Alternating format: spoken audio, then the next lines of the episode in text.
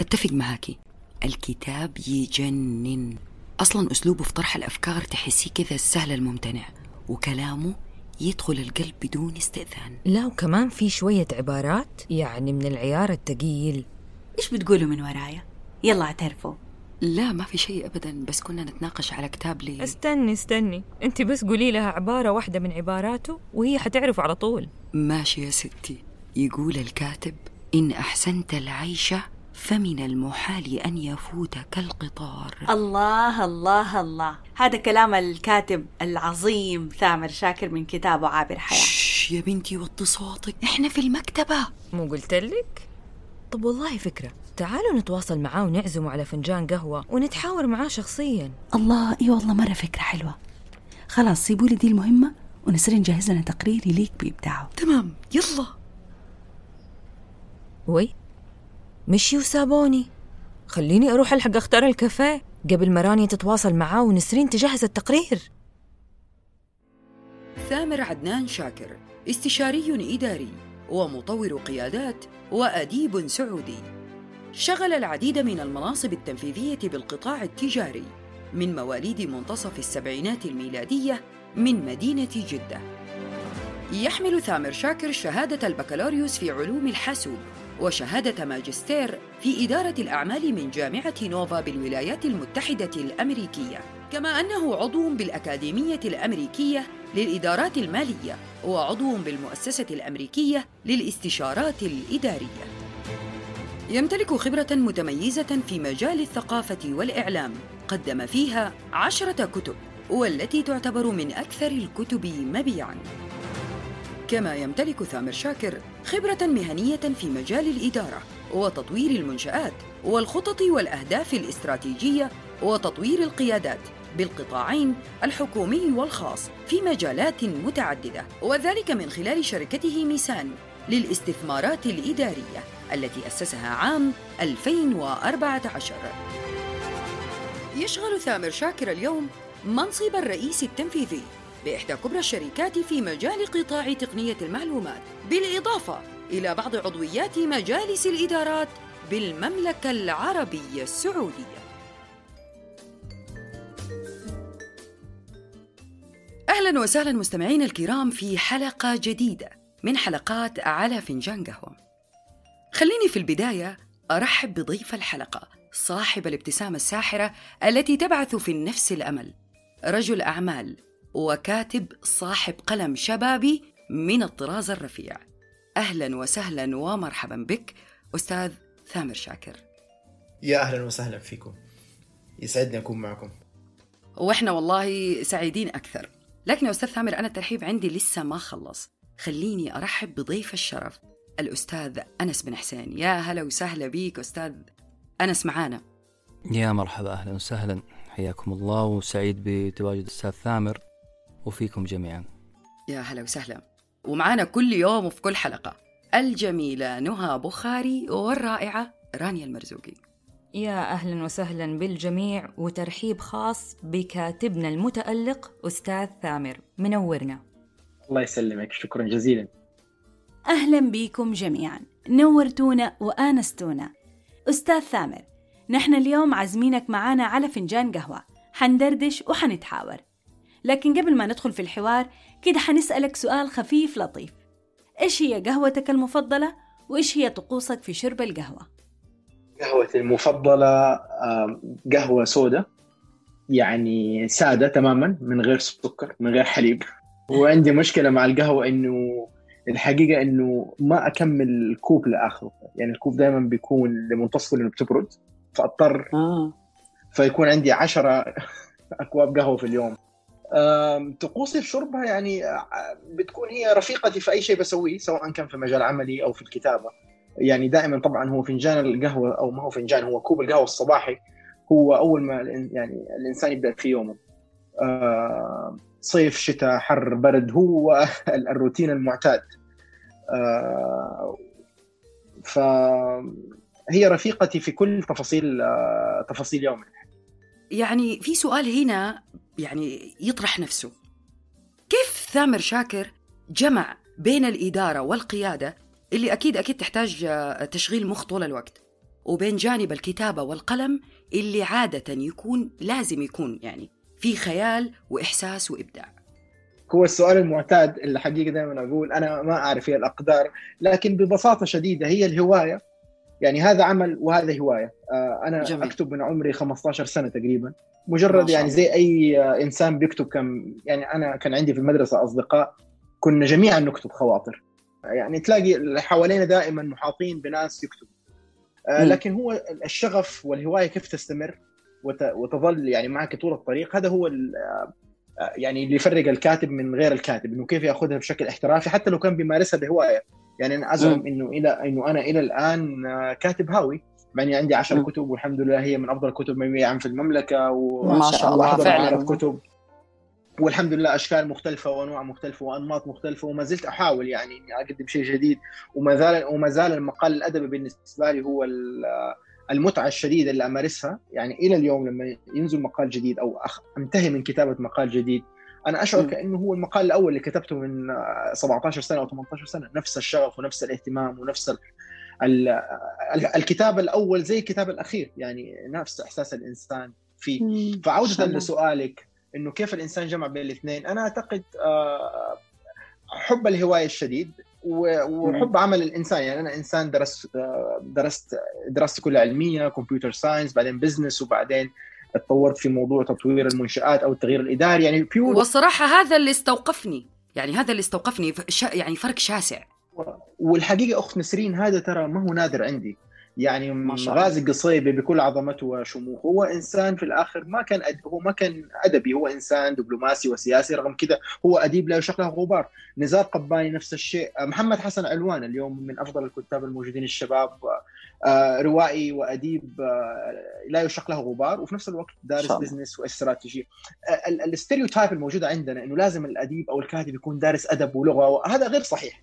على أرض الواقع هو الإنسان شغفه يوديه فين؟ هل هل بعد كذا الطريق يأخذ الإنسان إنه يتفرغ ويقول لا يا عمي أنا ما أبغى غير إني أتفرغ لهذه الهوايه وارد.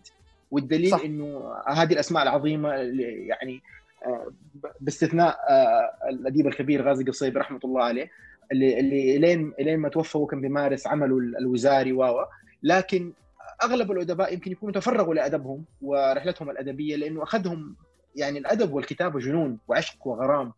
فممكن يعني نزار كمان نزار كان يعني لم يكن تخصصه الأدب. ورغم كذا شوفي هو الأشهر كشعر أو في الشعر الحديث هو الأشهر والأكثر شعبية. فالجمع بين الاثنين وهذا اللي أقوله لأبنائي وهذا اللي أقوله دائما لما أحاضر في مكان ما إنه لا تستهون إنه يكون عندك آه، بالعكس في هذا الزمن أنت تسعى إنه تعزز آه، حب الهواية في قلبك لأنه حقيقة حقيقة هذا شيء مهم مهم جدا. مم. حتى في آخر مقال لي كتبت الشيء هذا إنه قد إيش الإنسان لازم يكون عنده شيء يطلع فيه طاقته السلبية من كل ضغوط الحياة. وهذه مم. هي الهواية الجميلة سواء كانت رسم أو كتابة أو أي نوع من الفنون. أنا لسه كان عندي سؤال هو أنت لك في الرسم؟ ترسم؟ أنا أعشق الرسم الحقيقة والآن داخل في مود هوس إنه أبغى أتعلم لأنه كانت عندي الملكة. بس شوفي سبحان الله هذا درس كمان. إنه كيف الإنسان يكون عنده موهبة في شبابه أو في الصبا ولو ما تتنمى تموت.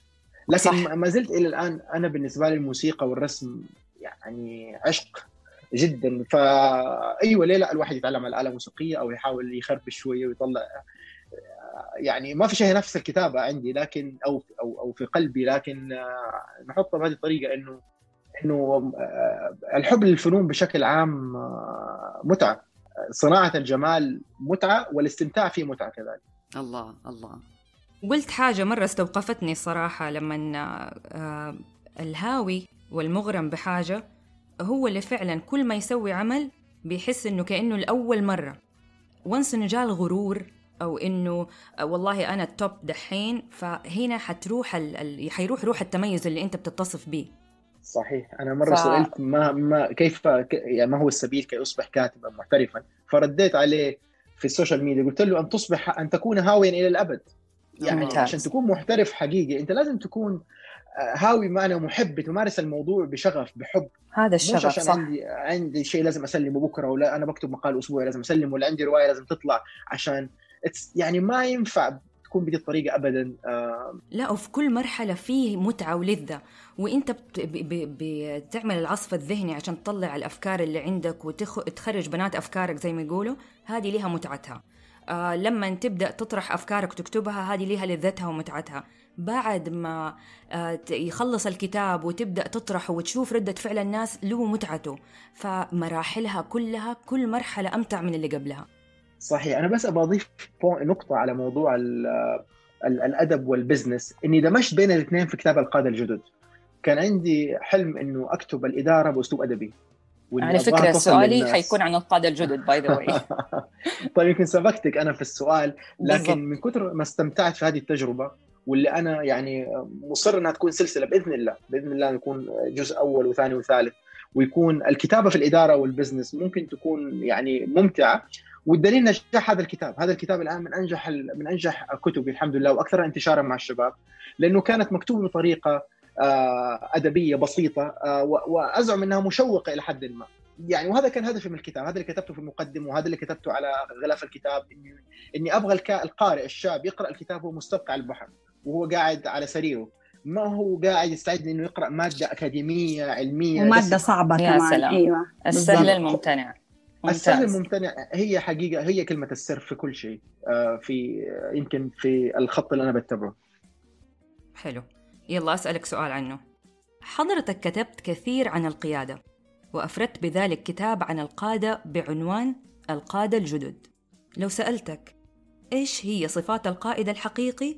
من وجهة نظر ثامر شاكر. منتهى منتهى البساطة ومنتهى السهولة. يعني الرد ما يبغى له فلسفة. القائد الحقيقي هو إنسان. يعني إنسان بما تعنيه الكلمة من معنى.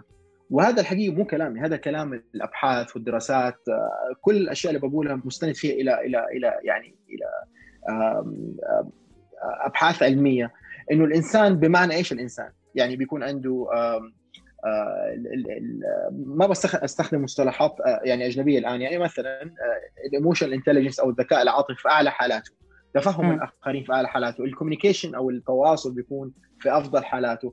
قدرته على على على مساعدة الآخرين. يعني هو ال leadership is influence في الآخر البسيط الحازم في نفس الوقت. يعني يوصل لقلب ال ال الواحد من غير ما يحس إنه هو بيديله أوامر أو يكون دكتاتور عليه والكلام ده.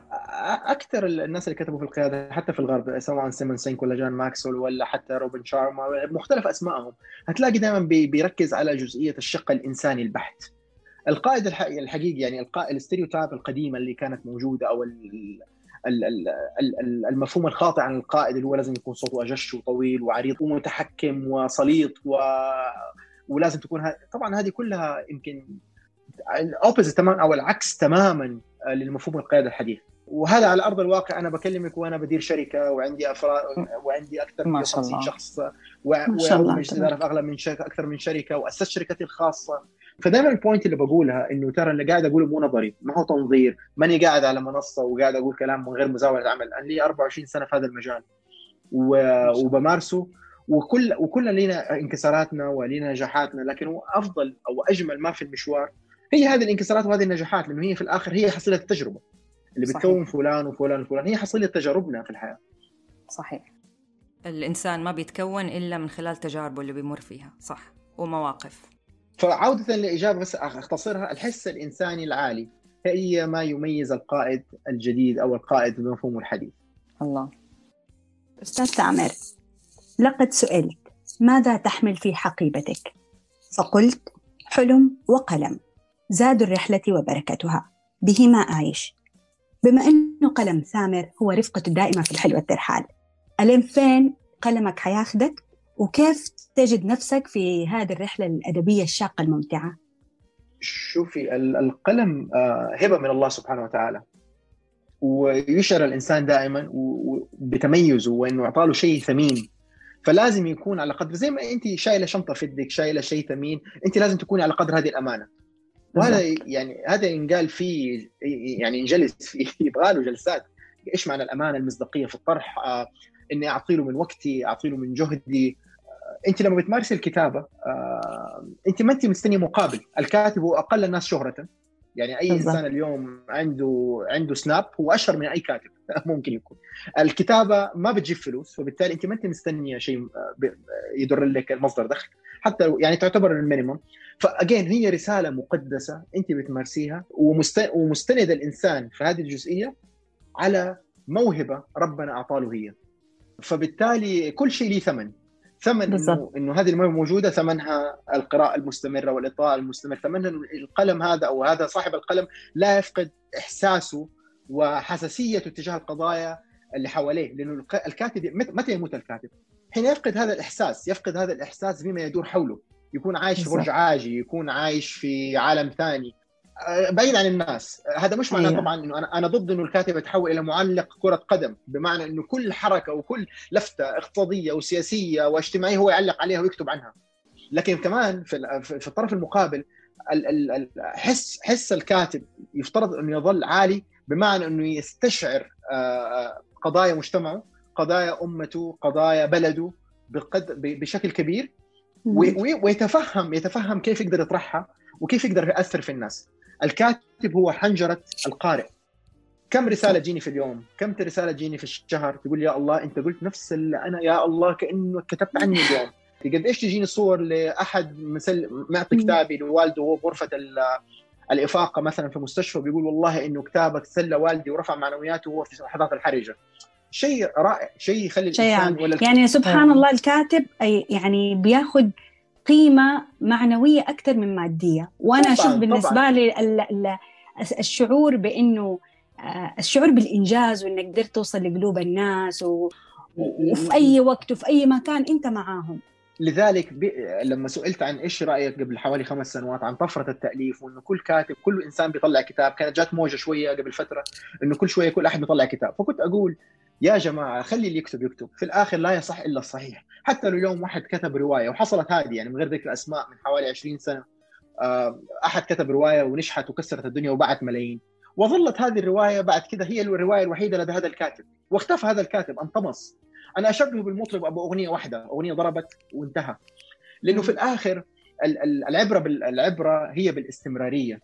أنا اليوم ما أعرف غازي القصيبي باع كم طبعة من كتاب هما أو روايه هما أو أو يونسكو أو ما اعرف أو العصفورية أو شقة الحريه لكن أعرف إنه عندنا شخصية آه، أثرت في وجدان آه، مجتمع وشخصية عظيمة اسمها غازي القصيبي أنا ما أفتكر هو أخذ جوائز ولا لا لكن أعرف إنه استمر 40 سنة وأثر في مجتمعه وبنى أجيال آه، تقدر هذا الفكر. هي رحلة هي رحلة وليست ضربة حظ ولا وعمره إنسان ما يستمر في هذه الرحلة غير لو كان عنده فعلا مصداقيه في عطائه أستاذ ثامر آه، حفتش سر كذا بيني وبين صحباتي نسرين ورانيا أمس وإحنا قاعدين نتدرب على الحلقة وقاعدين نتناقش فيها.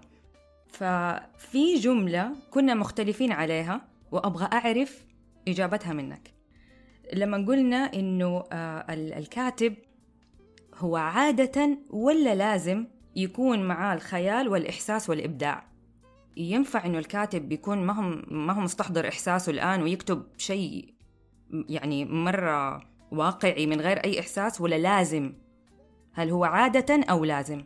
لازم لازم يكون الإحساس موجود. أقول لك شيء. آه الإنسان لما أجي أكتب اليوم نص آه let's say إني أنا شفت آه خلينا نقول أنا شفت مثلا آه حادثة معينة استفزتني في الشارع أو في التلفزيون في الأخبار. لو مسكت القلم وكتبت عنها فورا فورا. أنا أنا خلينا نفرق بين الكتابة والنشر. الكتابة قصة والنشر موضوع مختلف آخر تماما. اللحظة الوليدة اللي تنكتب فيها هذه الشرارة اللي اللي أنت كتبتي فيها بمنتهى الحس العالي والانفعال ترى أيوة. هذا هو منتهى المصداقية. لكن النشر. ترى يبغى له قصقصة أخرى. التون لازم يهدى شوية يمكن أنا كنت منفعل. فلذلك الإحساس هذا الانسان لازم أيوه لازم الكاتب في هذه في في لحظة وجود الإحساس ما يفقدها ابدا لأنه هذه لحظة صادقة. لكن بعد كذا بعد هدوء وتريثه هنا تأتي النشر. النشر له محاذير. آه القارئ ممكن يفهمني غلط. أنا أنا ممكن أنا التنقيح ما فترة التنقيح الآن. التنقيح ليس فقط تنقيح لغوي وإملائي وإنما كمان تنقيح في كيف أنا سردت القضية. أنت عندك متلقي المتلقي مختلف. في متلقي عنده حساسية من قضية معينة عندك طبعا اللي أنا بقوله هذا بينطبق على المقال وكذلك بينطبق على الرواية والقصة القصيرة إنه هي هي عبارة عن لحظة أنت بتسجليها. وبعد كده بتختاري إيش هو القالب اللي بتشاركي فيه آه القارئ أو المتلقي. بتفكر تعطي دورات في الكتابة؟ يعني عرض علي وأعتقد مرة سويت عن الكتابة الإبداعية لكن آه والله أنا ما في شيء ما سويته. أنا ماني عارف أنا مدرب ولا محاضر في جامعة ولا يعني ما شاء الله بيطلبوا مني أشياء كثير. فجربت أشياء كثير. لكن حقيقة آه ما ماني الشخص المناسب إني أقول لك شيء. مثلا لما يجي يطلب مني إنه كيف كتابة رواية. طبعا أنا ما كتبت روايتي الأولى. أنا لسه قاعد اللي بدأت من سنة وما خل... يعني لسه أنا في أول في أولها. فأنا خا... أنا خائض التجربة. فهل يعقل إني أنا أروح أعطي ناس دورة بشكل يعني اللي هسويها أكون systematic هطلع واحد اثنين ثلاثة وهسوي research وهقول لهم يا جماعة سووا كذا. لكن أفضل من يروح يعطي دروس عن الكتابة الإبداعية في كيف تكتب رواية هو الروائي اللي قدر اللي عنده 10 روايات أو عنده رواية آه، أتفق عليها النقاد من غير اتفاق النقاد لأن عندي تحفظ على الموضوع. رواية أتفق عليها القارئ إن هي رواية مثلا آه، جميلة أو آه، فأنا دائما أبعد نفسي عن موضوع إعطاء الدروس أو كل ما يتعلق بالكتابة. والله أرفع لك القبعة الصراحة. يعني مش شرط إنه الواحد يكون مالك كل حاجة عشان ما تبان سقطاته في أمور معينة. خليني حلو كده. وشيئين شيئين كمان لازم نركز فيهم. الناقد لا يصنع كاتب. أنا بوجهة نظري ودائما النقاد يزعلوا من الجملة هذه. أنا أعتقد إنه أفضل ناقد لك هو قراءتك المستمرة وتحديك لنفسك في الكتابة. أنا ما عمري شفت ناقد صنع كاتب. هذه هذه وجهة نظري الشخصية. طب يعني أستاذ ثامر لو أنت مثلا آه، لو أنت يعني الكتابة أصلا هي يعني هبه من الله سبحانه وتعالى هي موهبة. هي مو حاجة يعني ممكن تكتسب لكن برضه ما حتكون زي الموهبة اللي الله أعطاك هي. لكن أنت لو تبغى تعطي دورة أنت حتعطي دورة عشان آه، تصقل هذه الموهبة فقط صح؟ أنا أعتقد إني أنا آه، الرسائل اللي بوصلها للناس أو للقارئ أو للمتلقي بقولها من خلال نصوصي من خلال كتاباتي. كيف أخلي أحد يكتب؟ ما شاء الله تبارك الله في أكاديميات متخصصة في هذا الموضوع أفضل مني يعني عندهم التكنيك العلمي.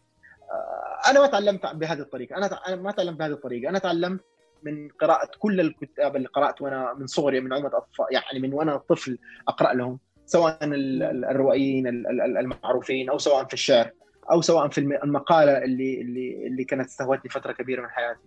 أنا تعلمت من هدول وما زلت بقرأ لهم. إلى اليوم أنا لما أبغى أغوص في قصة قصيرة أروح أختار كتاب ليوسف إدريس من اميره قصه قصيره، لو أبغى أشوف رواية أروح أبحث إيش مقالات لنجيب محفوظ. آه، وأقرأ له، أرجع لإحسان عبد القدوس. آه، في رمضان وفي الكورونا قعدت طلعت كل روايات إحسان ويوسف إدريس القديمة وقعدت أستمتع فيها، عشت معاهم أيام وليالي في أيام الحظ وبدأت كتابه جديد بسبب الأجواء اللي أنا عشتها في الكورونا. والكتاب الجديد هذا لسه ما طلع لسه قاعد شغال عليه. آه فأقصد القراءة بالنسبة لي كانت هي أفضل معلم. مم. أستاذ أنس ما عندك أي مداخلة؟ أكيد استوقفتك أسئلة. إلا والله عندي سؤال مهم وفي مشكلة أنا أواجهها ويمكن يواجهها كثير من الناس. اللي عندهم هوايات أدبية. آه، السوق بيسحب الإنسان لمعايير معينة. يعني في توجه للسوق الآن آه، على سبيل المثال في الرواية أن تكون قصص حب مثلا. فأضطر أنا كإنسان هاوي ومحب للكتابة أني أتوجه هذا الاتجاه. السوق بيأثر علي. كيف قدرت؟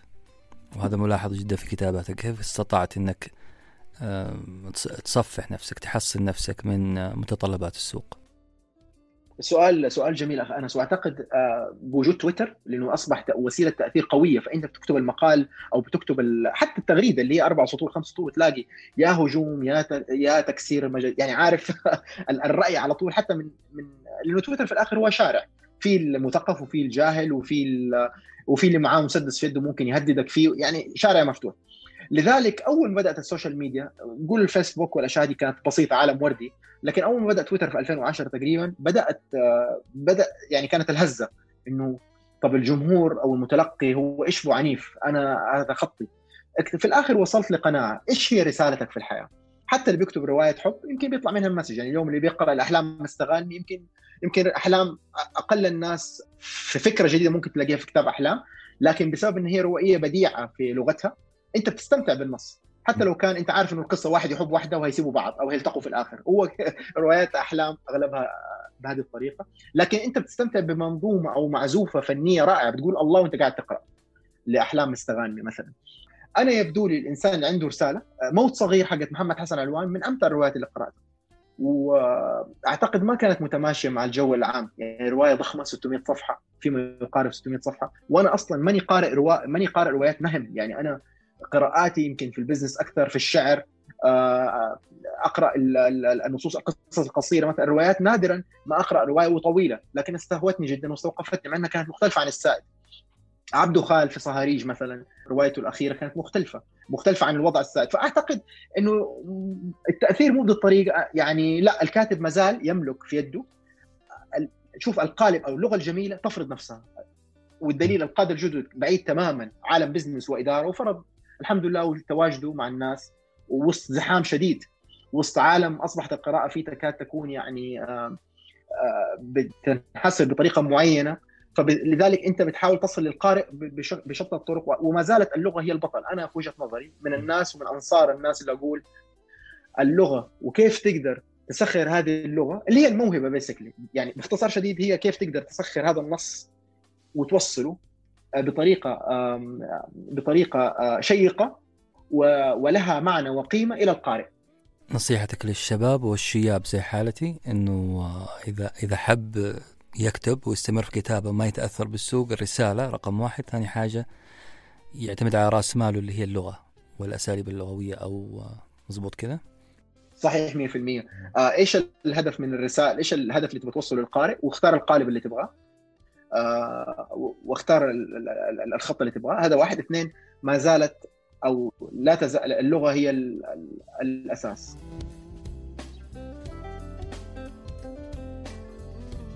طب أستاذ ثامر دحين جاء دوري وللأمانة أبغى أدخل في عوالم ثامر شاكر الإنسان.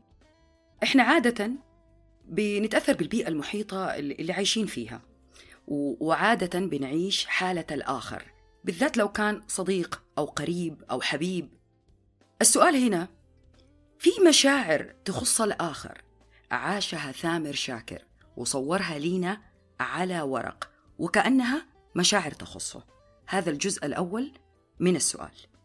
طيب الجزء الأول آه، طبعا إحنا كلنا بنتعرض لمشاعر فراق وبعد عن عن أشخاص تحبيهم تتعرض لمشاكل اجتماعية بشر كلنا. آه، صحيح. وفي مشاكل لا قدر الله بتكسر الإنسان.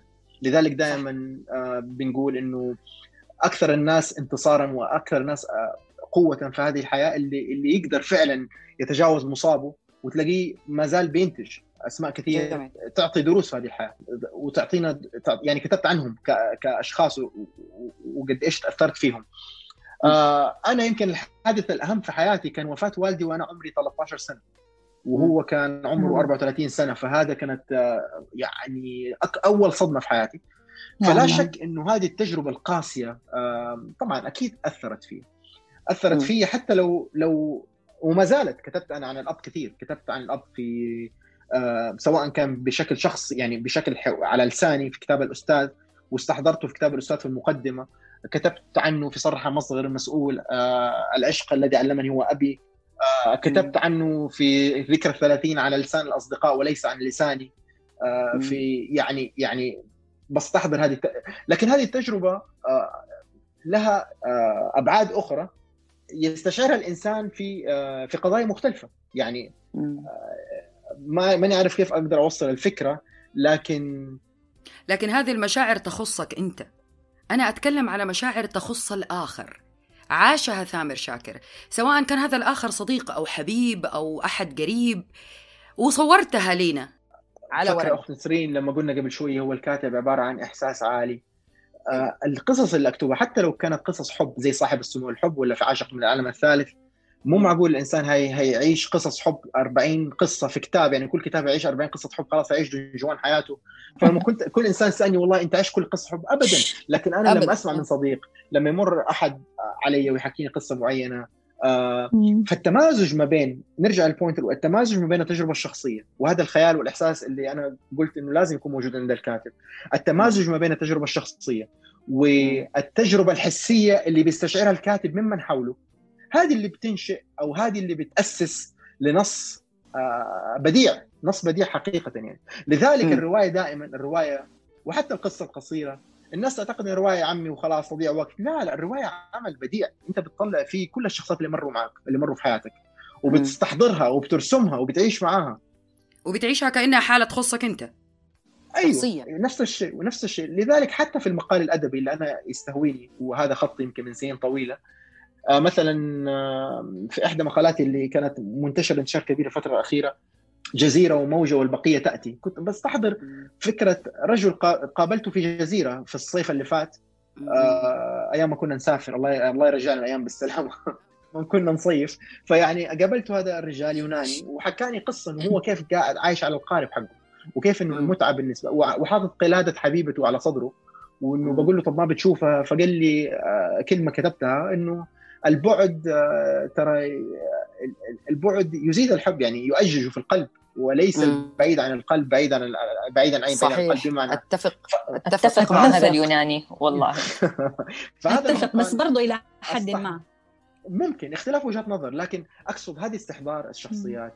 آه نفس الشيء المقال الأخير اللي هو السقوط من قمة إيفرست. اللي هو كان إيه. عبارة عن أيوه اللي كان عبارة عن آه مقال إداري واحترت هو يكون إداري ولا أدبي. حتى في الآخر خليته تحت سقط عمدا لأنه عندي عمودين عمود سقط عمدا اللي هو المقالات الأدبية ونصيحة إدارية مع ثامر شاكر هي المقالات الإدارية. الحقيقة هذا رجل فقد كل ثروته وهو في منتصف الأربعينات. ولما قابلته ولقيته في قمة نشاطه حتى يعني شكله أصغر من من 20 سنة أعرفه من سنوات. فسألته إيش السر؟ فقال لي أنا طول عمري أستمتع بال... بالعمل وليس بالنتيجة. الثروة كانت نتيجة فبالتالي أنا اليوم بستمتع بتفاصيل عملي كأني رجعت 20 سنة لورا وما خسرت ولا شيء. يمكن وصفي كتابة ترى أنا أعرف أكتب أكثر ما أتكلم فالحقيقة النص كان شكله النص النص كان جميل.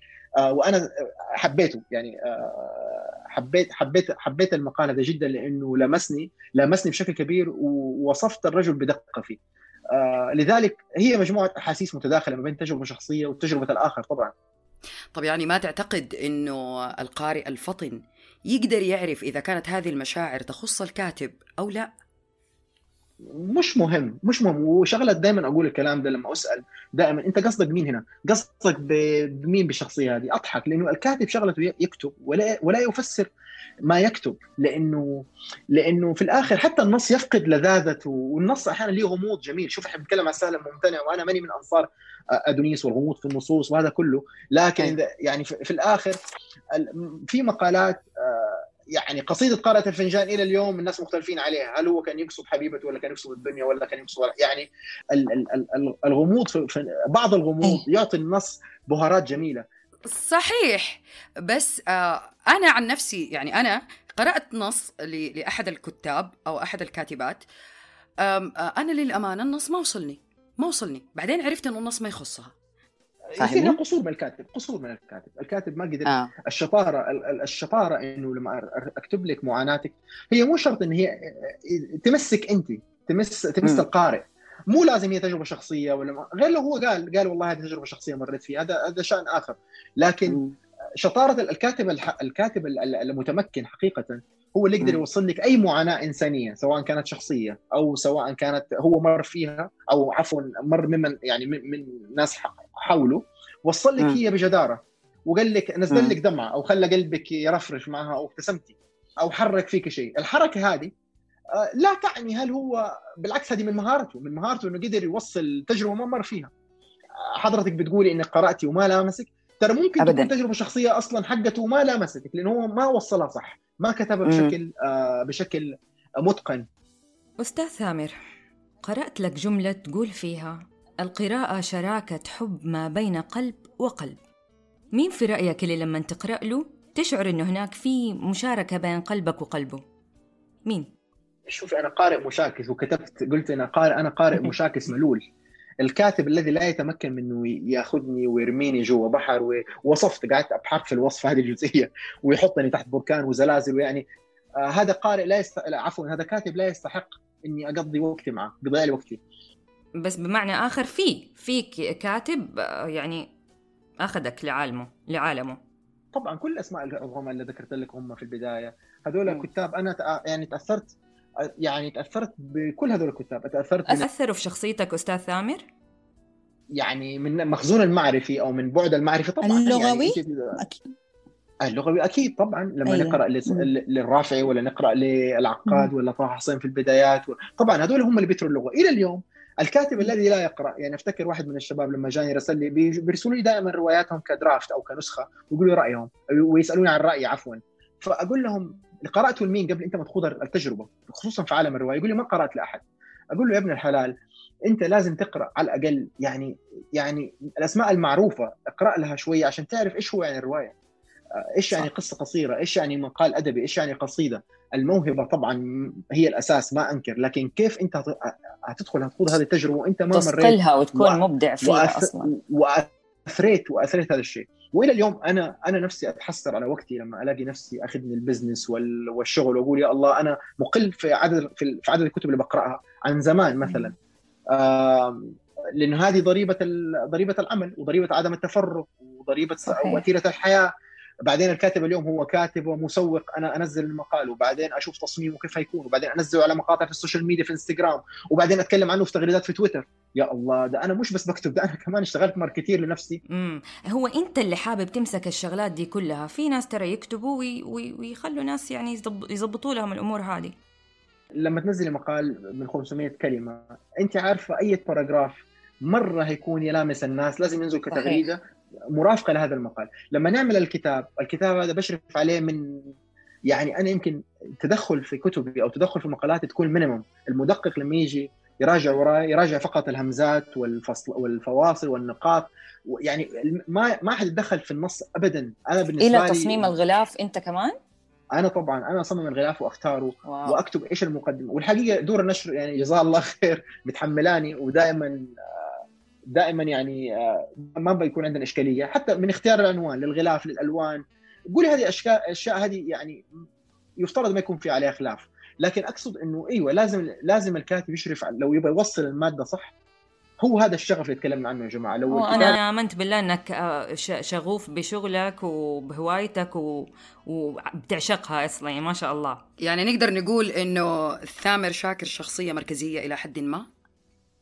يعني هذا عكس اللي أنا بكتب عنه في القاده الجدد وبقول دائما ال teamwork هو ال concept لكن الكتابة عالم آخر. الكتابة ما ينفع النص آه، يتلعب فيه من كذا يد. هو النص أنت مسؤول عنه أنت الكاتب مسؤول عنه من A to Z أستاذ ثامر أراك تدين كثيرا للعثرات والهزائم وتراها سببا في الانتصارات.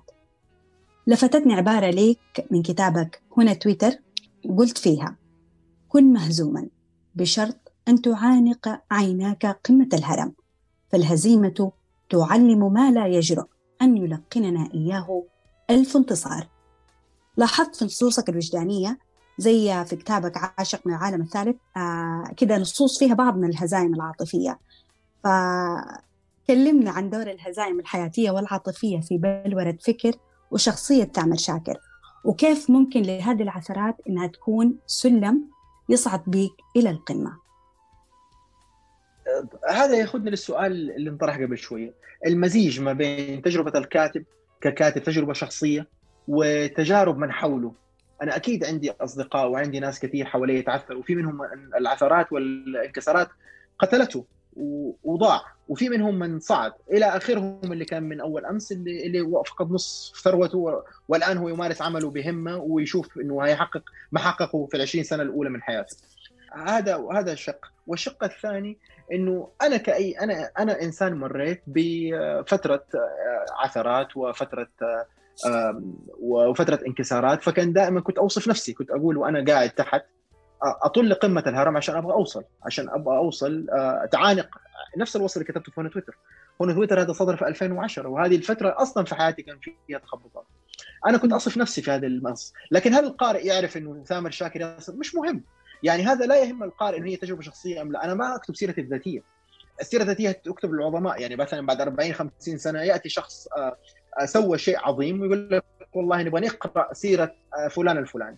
الآن القارئ ما يهمه يقرأ سيرة ثامر شاكر الذاتية لكن يهمه تجربة قرأها سواء كانت شخصية أو غير شخصية. صاغها الكاتب بطريقة مميزة وصلت لي فهي حمسته هو كمان. لذلك صرح مصدر غير مسؤول. أنا أعتقد الكتاب هذا كان كتاب يعني طفرة. فجأة أنا يعني كان أول كتاب يوصل ل 14 طبعة و 15 طبعة. أتصفح الكتاب هذا كنت أنا كاتبه بمنتهى البساطة لكن كنت مستمتع في كل صفحة فيه. كنت كاتب أنا حبيته جدا. رائع الكتاب. يعني حتى الغلاف حتى الغلاف لما قعدت مع المصممه وقعدت مع التيم قلت لهم غلاف يورينا إن إحنا ب... صرح مصدر غير مسؤول إنه مش كل شيء بتسمعه صح. مش كل شيء بيكسرك. مش كل شيء يخليك تقول والله ترى أنا ما حقك ترى إحنا في مجتمع انهزامي ترى. لا أنت you can do it هذا كان ال message اللي كان جيه آه عشان كذا كان على غلاف الكتاب إيش؟ أنا فاكر الجملة إلى الآن. لا تشخ فأجمل ما فينا شبابنا. يعني الشباب هو السر هو سر. وهذا الكتاب أهدي للشباب كمان. أعتقد لو ماني مخطئ. كان اهداءه للشباب بشكل عام. هو أنت أصلا يعني أحسك يعني ينفع لك لقب كاتب الشباب. يعني يعني يعني الشباب هم الثروه هم ثروة الأوطان. يعني اليوم إحنا في في ظل القيادة الشبابية الجديدة في ظل هذا التغير الجديد ليه إحنا نقول بنعيش اليوم فترة ذهبية؟ لأنه المجتمع 75% منه شباب. فبالتالي صح. والقيادة شابة والطموح شابة ولا ينقصنا شيء إن إحنا نكون من أفضل دول العالم. قوه قوة تضاهي منفعلات نووية. هذه هي القوة الأساسية. صحيح. وخلينا ننتقل معاك لفقرة الاقتباسات. حنذكر فيها اقتباسة ومنها نطرح سؤال. حب امرأة متقلبة يشبه السماء الغائمة. ترفض حضور الشمس ترفض قدوم النهار. وإن عاندها أبرقت وأرعدت وأمطرت. لماذا يقع رجل أحيانا في حب المرأة المتقلبة المتمردة؟ امرأة متقلبة هذه من أجمل القصائد اللي أنا أحبها. حقيقي وهذه الفترة الأخيرة وتصدر في الكتاب الجديد. لكن خليني أقول تجربة امرأة متقلبة الحب قدر. يعني ما ينفع الإنسان الحب لو لو دخل فيه عامل العقل يعني أنا ما أقول إنه الحب ما في يعني الحب عادة خلاص هو حب هو حب يقع فيه الإنسان. فقدروا إنه وقع حبه في امرأة متقلبة. امرأة عندها تقلب زي الفصول الأربعة. فلو كان الحب هذا حقيقي ما يسيبها لأنه يقول قدري إن أنا أحب. طبعا ويكون في تبادل المشاعر فاين لكن أقصد المحور الأساسي إنه امرأة متقلبة فهذه القصيدة كانت آه، معاناة الرجل الذي وقع في حبها. فما ينفع نسأل لماذا وقع هو في حب امرأة متقلبة؟ زي ما نشوف واحدة جميلة وقعت في حب رجل غير وسيم مثلا أو رجل وسيم يقول لك والله هذه هذه المرأة غير ما تليق فيه هو مرة وسيم وهي ما هي حلوة. مثلا المجتمع دائما يقول لك كذا والله ما تليق عليه. طب هو حبها هو حب حب شيء فيها إحنا ما نعرف. نفس الشيء ينطبق على هذه القصيدة. آه، هو حبها بجنون وهي امرأة متقلبة مصيبة. ورته النجوم الظهر في عز الظهر. أيوه. لكن الحب يعني أعمى. الحب أعمى أيوه. على فكرة أحب أقول لك كمان إنه المرأة تبادل يعني ولها المثل في الموضوع ده برضو. ما تحب الرجل المتقلب والمتمرد تحب الصعب ما أدري ليه غاوية تعب الأخت. في كمان نساء آه هذه الشخصية بالنسبة لهم يمقتوها يقول لك لا أنا أحب الرجل الواضح الغامض يتعبني أنا ما أبغى أبغى أكون إنسان مع إنسان واضح لأنه الغامض معناه إنه عنده خبايا وأنا ما أبغى الحياة هذه. مو مو بالمعنى ده مو بالمعنى ده يعني آه، ما يمشي على وتيرة واحدة اللي هو مو دائما اللي هو حاضر وطيب أو إنه يبيع لها البيعه سوي اللي تبغيه أو إنه فاهم؟ اللي هو يعلي العيار شوية وشوية يعني إيش؟ مرة مزاجه يقول لا ها لا أنا قلت لا دحين.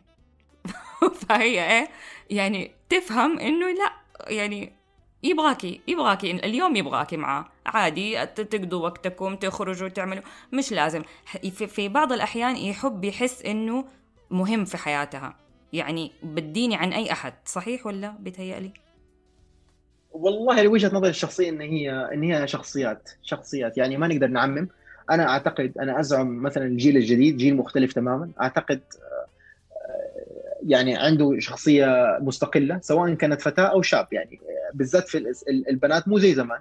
يعني تقبلها لفرض الرأي بشكل معين هيكون في نوع من لا ما هي حتقبل بمزاجها صدقني. ممكن. صدقني أيوه نظرية. السيد دي خلاص اتفقنا ما في. أيوه بالذات لو كان هو متمرد شخصية متمردة. فهي حتقبل عشان يعني إنه أي حاجة. الله يخليك أي حاجة. هو في كتاب أنا اشتريته بس لسه ما قرأته. اسمه كتالوج السيد عاد ما أدري. أقرأه وأقول لكم. طب أنا عندي هنا اقتباستي كان فيها يعني أنا ورانيا تناقشنا فيها مرة كثير. وبعدين نهى شاركتنا هذا النقاش رانيا كان عندها إنه نسرين غير السؤال السؤال صعب وأنا مصرة عليه فأتمنى يكون السؤال سهل. آه في اقتباسة تقول لحضرتك طبعا أشعر بالفخر حين أكتب اسمي ليس لأني عظيم جدا ولكن لأن كل حرف له معي ذكرى وحكاية دمعة وابتسامة سقطة ووثبة أسماؤنا تشبهنا تحمل في جوفها قصتنا. حكينا عن ذكرياتك مع حرف الثاء وحرف الألف ومع حرف الميم وكذلك الراء. أنا عندي كان مشكلة طول عمري في اسمي لأنه م. أنا اعتز باسم ثامر وفي البطاقة ثامر لكن أكثر اسم معرض للتشويه يعني يجيك يناديكي تامر واللي يناديكي ثامر. واللي ينادي هيثم ما أعرف هيثم إيش دخله في الموضوع.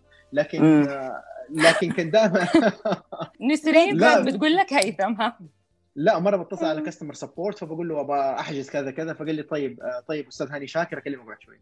فهذه كانت كمان بس والله أسماء جميلة يعني أسماء عمالقة برضه فالثاء دائما يعني كان عندي مشكلة ما مع إني أعتز بالاسم. أنا اللي قصدته بهذه العبارة إيش؟ إنه أسماءنا تشبهنا بمعنى إنه إنه في الآخر إحنا حصيله تجارب الاسم الفلاني أنا ما بتكلم عن شخص مشهور أو غيره كلنا في الحياة. هو حصيل التجارب. يعني اليوم أنا درست تخرجت اشتغلت مارست عملي نجحت فشلت. لما طول في اسمي بعد 40 سنة 50 سنة 60 سنة وأتأمل وأنا إيش صنعت في هذا الاسم؟ وأجين أجين مرة أخرى ما بتكلم ابدا ابدا بغرض شهرة وبتكلم على شخص عادي عايش حياة طبيعية. فهذا الاسم يحمل في جوفه قصتنا. بالنسبة لي أنا كثامر شاكر أنا كشخص من يوم ما بدأت أشوف اسمي يطلع على أغلفة كتب أو على مقالات منشورة وحتى في المنتديات أنا ما بدأت كتابة كانت منتديات سوالف والساحة وكنت كنت دوب الانترنت دخل المملكة كان 98 ما أعرف كنتوا اتولدتوا أنتوا ولا لأ بس يعني 98 كانت لسه دوب الانترنت اتولدنا وعششنا في الحياة. اتولد ف 98 دوبة كانت دخل الإنترنت. فكنت حتى لما أكتب في. عمري ما كتبت اسم مستعار. كنت دائما أكتب اسم اسمي الحقيقي. منه ايامها كانت موضة الأسماء المستعارة فوضى الليل وزهور الياسمين و... وغسق ف... الدجى. وغسق الدجى. أيوه أسماء كثير صح. ف... ف... فهذه كانت مقتبس من مقالة كمان. أعتقد هذه من كتاب الأستاذ العبارة هذه كانت موجودة. وكنت بقول قد إيش انه إنه إحنا في الآخر حصيلة تجارب. والفطن هو من يعني يعرف كيف يسير في هذا المشوار. آه باتزان وبصبر وإصرار يعني. طب أنا عندي بس تعليق قبل ما نكمل الحوار. آه للأمانة وإحنا بن يعني أنا أنا طول يعني من قبل كم سنة لما أقرأ أسماء الكتب تبعك ألاقي كتاب مثلا عابر حياة. الأستاذ أحسها منشد تعرف؟ أحسها يعني كأني قاعدة كأنه فيلم سينمائي اسم فيلم سينمائي يشدني أحس يا أبغى أقرأ يا أبغى أدخل الفيلم يا أب... عارف؟ خليني أقول لك شيء اسم المقالة أو اسم الكتاب أنا دائما أشوف هو المفتاح هو اللي هو اللي يشد القارئ من أول طبعا. من أول نظرة. لذلك م. آخذ وقت كبير يعني لما سمينا هنا تويتر هنا تويتر سميناه كيف؟ لما قعدت أفكر ورحت للمصممة ولا والتيم قلت لهم أنا قررت إنه يكون اسمه هنا تويتر فقالوا لي ليه؟ طبعا الجيل اللي بيشتغل معي جيل شوية شاب صغار. على أيامي كان في شيء اسمه هنا صوت هنا. هنا القاهرة هنا, هنا القاهرة. هنا, هنا مونت كارلو. فهذه كانت المنصات الإذاعية. فقلت لذلك غير الكتاب ده. أنا أعتقد المفروض كنا ناخذ عليه جائزه والله.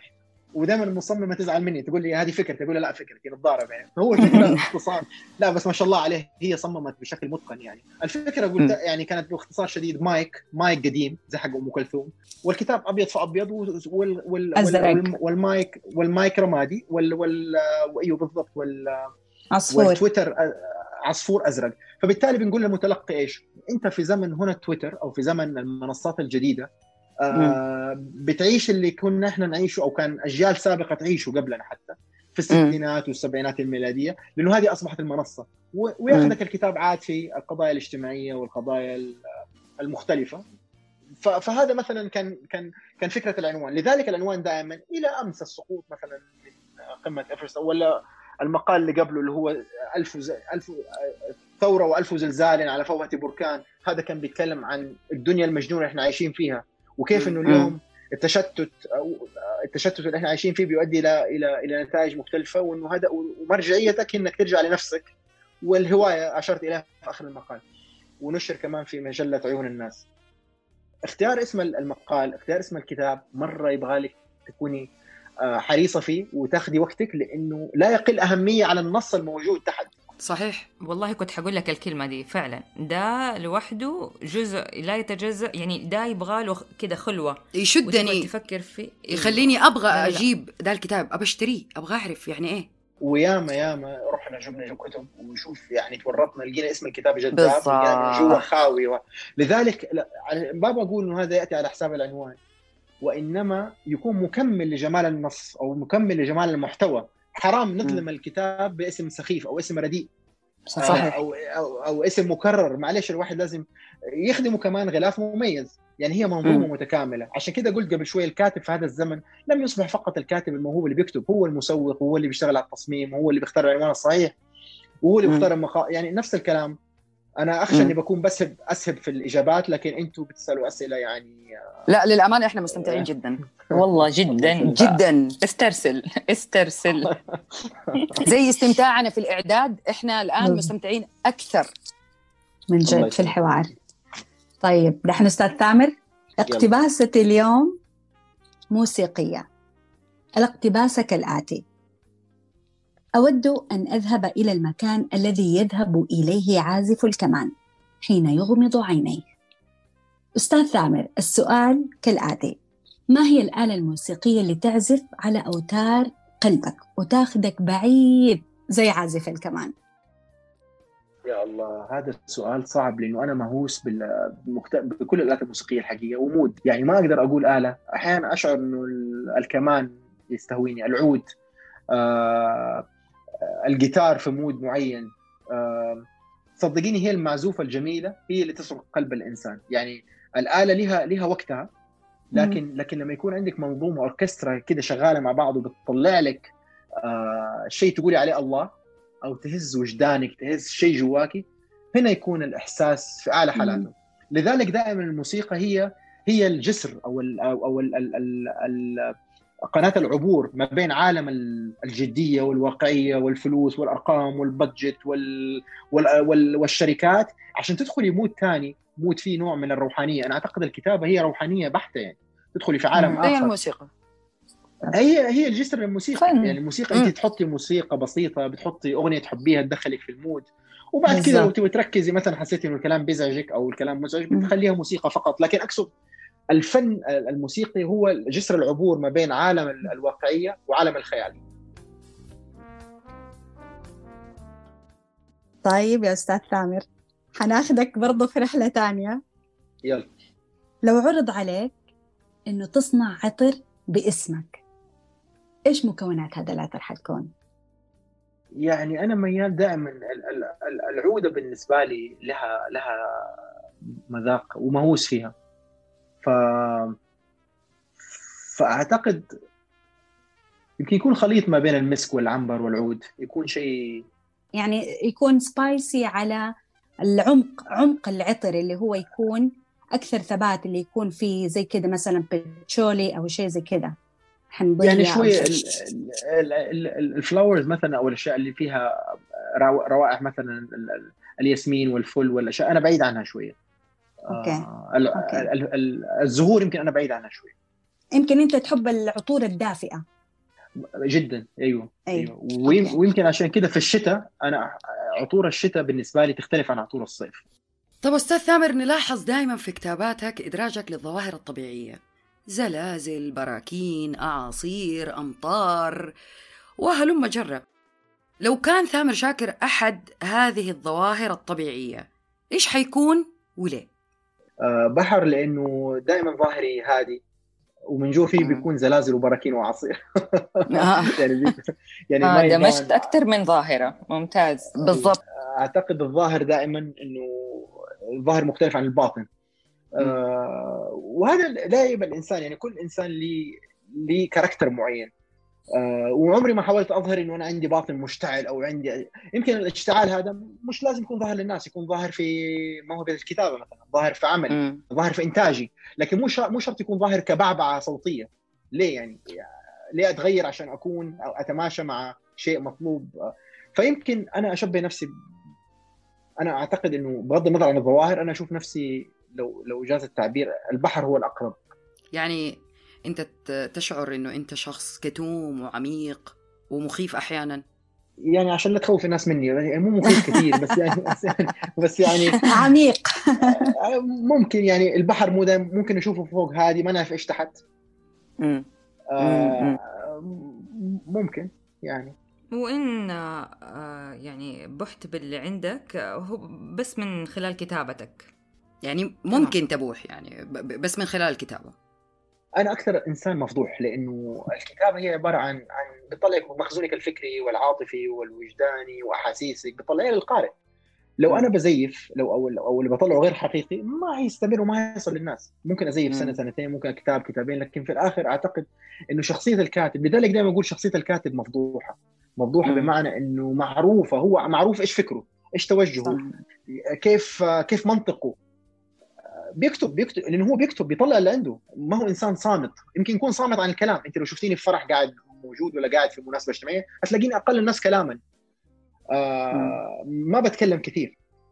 وكمان عندي نوع من فقدان الميزة الاجتماعية في إني أتبادل أطراف الحديث بإني أتكلم عن الزحمة والهواء والجو والسياسة و... تلاقيني مقل لأنه ما ما أتقن فن الحوارات الجانبية. لأنك تعودت إنك تتكلم مع نفسك أكثر وتفكر مع نفسك أكثر ممكن. وأحيانا أنا يمكن ما أحب الجدال زي ده. الجدال بالنسبة لي متعب. الجدال الفوضوي اللي هو ما هو مستند على أي شيء فتلاقي اثنين بيتضاربوا على مين مطرب صوته حلو. طب يا أخي أنت تشوف. ولا يتضاربوا على نادي مين أحسن ولا هذا اللي أنا لاحظته صراحة في كتاباتك انه أنت شخص من كم سنة وأنا أقرأ لك يعني ألاحظ دائما إنه عندك اتزان رغم إنك كتبت قبل كده عن إنه لازم الإنسان يحافظ على الجزء المجنون في شخصيته أو الطفل اللي داخله. لكن الأغلب أجد في قراءتك يعني رجل متزن اللي قاعد يكتب رجل عقلاني. تعرفي ممكن جاية هذه من فين نسرين؟ آه، أنت أول بأول المفترض أنك بتفرغ سواء طاقة إيجابية ولا سلبية آه، في في كتاباتك. فهنا بيحصل السلام الداخلي. ما بيهمك أي حاجة بتصير في في العالم الخارجي. طب أنت معصب ليه؟ طب أنت زعلانة ليه؟ ما في شيء عيش اللحظة بكل معانيها. يعني لحد ما هذه واحدة من الجزئيات لا شك. الجزئية الثانية أعتقد الأهم إنه إنه مش لكل مقام مقال أنا ما ينفع أطلع في تغريدة في تويتر أطرح قضية آه، فكرية عميقة وأناقشها في في تغريدة. أول شيء يساء فهمها أبغى اناقشها أناقشها في كتاب. هو كتاب صحيح. مدروس. كتاب آه، مفهوم لابعاده العلمية. لو بناقش أي قضية أي قضية كانت. لكن ما ينفع أطرحها بشكل عشوائي بشكل اعتباطي. حتى أحيانا اللغة ما تخدم. أحيانا بتطرح بطريقة تظلم أنا أعرف ناس جدا والله من اخر الناس ومن أطيب الناس. وتلاقيه بيظلم نفسه لأنه بيتشارك أو بيجبر نفسه إنه يتشارك في نشر في وسائل النشر المختلفة الآن في المنصات هذه. فالله دي بيسيء لنفسه بيسيء للفكرة وبيسيء لحتى نيته. يعني بي بي بيساء فهمه. فأنا دائما أقول لكل مقام مقال اثنين أنا مؤمن جدا بالتخصص. مو معقول أنا أكون فاهم في كل شيء. مو معقول. هل يعقل أن أكون خبير اقتصادي وخبير سياسي وخبير اجتماعي و يعني التخصص جميل. الإنسان يكون عنده علم يعني علم يتكلم فيه. مع احترامي إنه الكاتب ومع تقدير إنه الكاتب يحق له إنه يكتب. في كل شيء. آه لكن يعطي للموضوع حقه.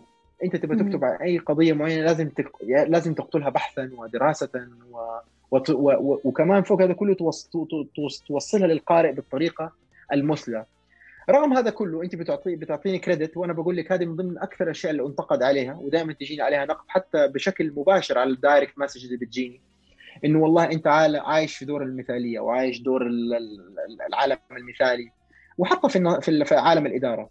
وأرجع برد بقول هذه وجهة نظري وأنا مستند على أشياء آه، فيها. لو كان لو كان هذا تختلفوا معي فيه.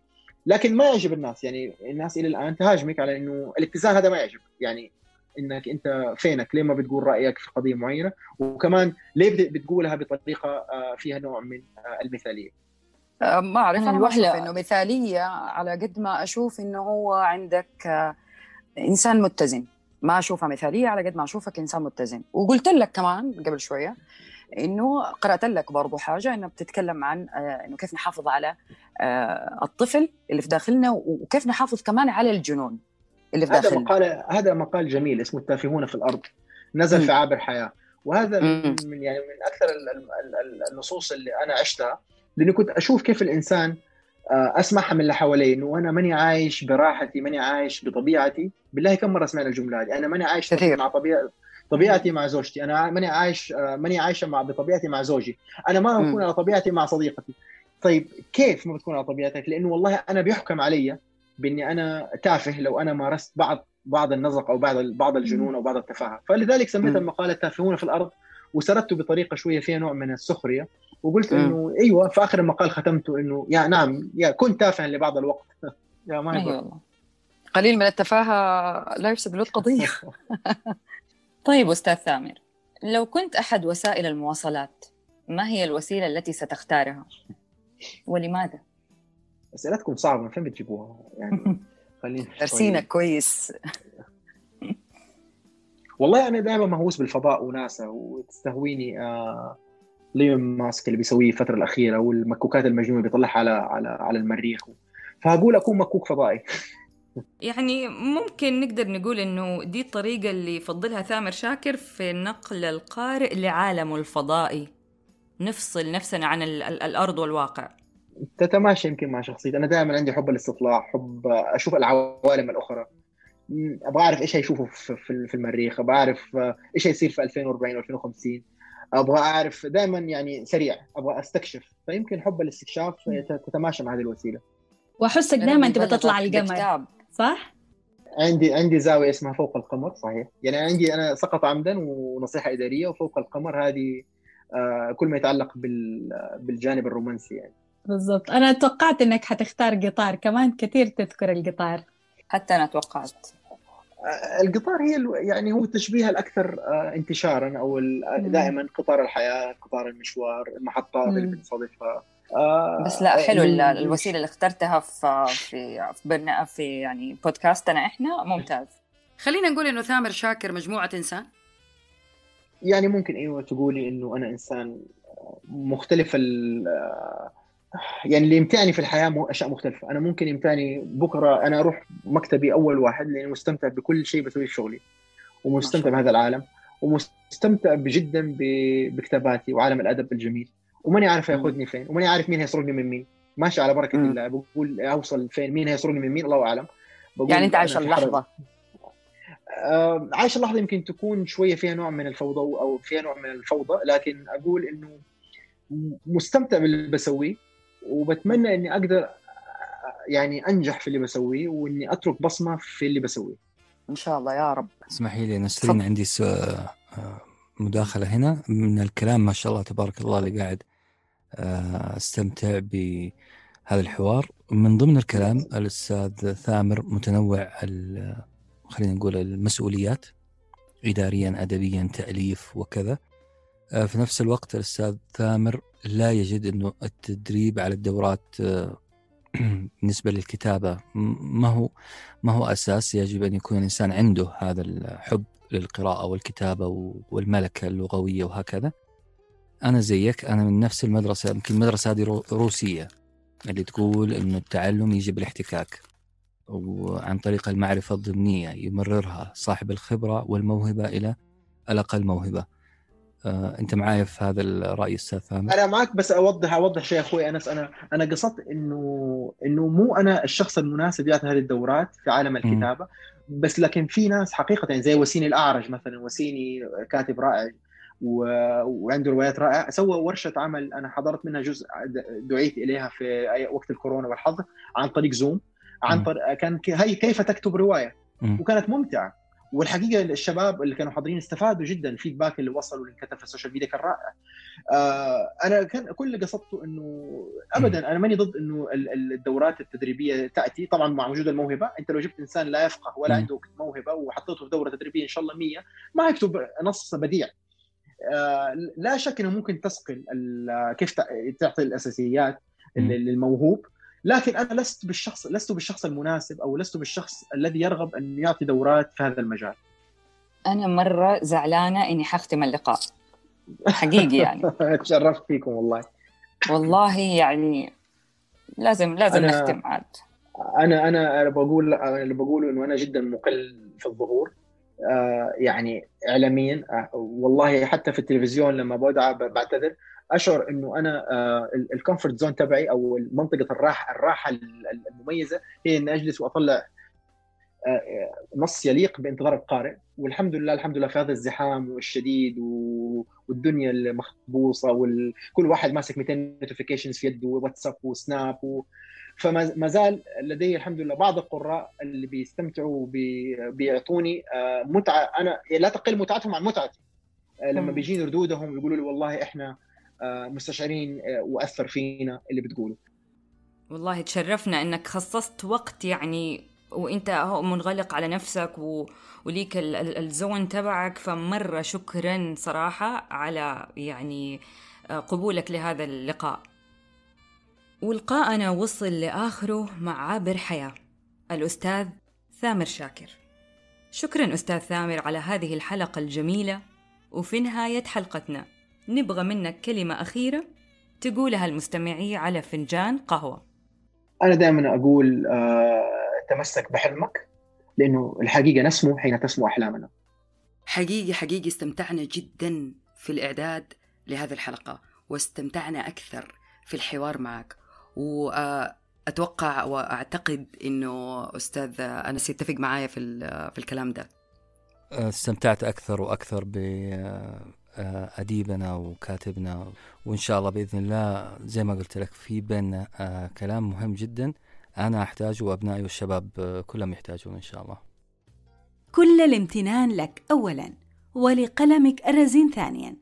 شكرا جزيلا لك أستاذنا القدير. انتظرونا في حلقة جديدة من برنامجنا على فنجان قهوة. والآن نترككم مع وسائل التواصل الاجتماعي. إلى اللقاء. ودمتم بخير. أعزائنا مستمعي ساندويتش ورقي بإمكانكم متابعة برنامجنا على فنجان قهوة من خلال قنواتنا لدى وسائل التواصل الاجتماعي تويتر، إنستغرام والساوند كلاود باسم ساندويتش ورقي. إلى اللقاء في وجبة سمعية جديدة فريدة.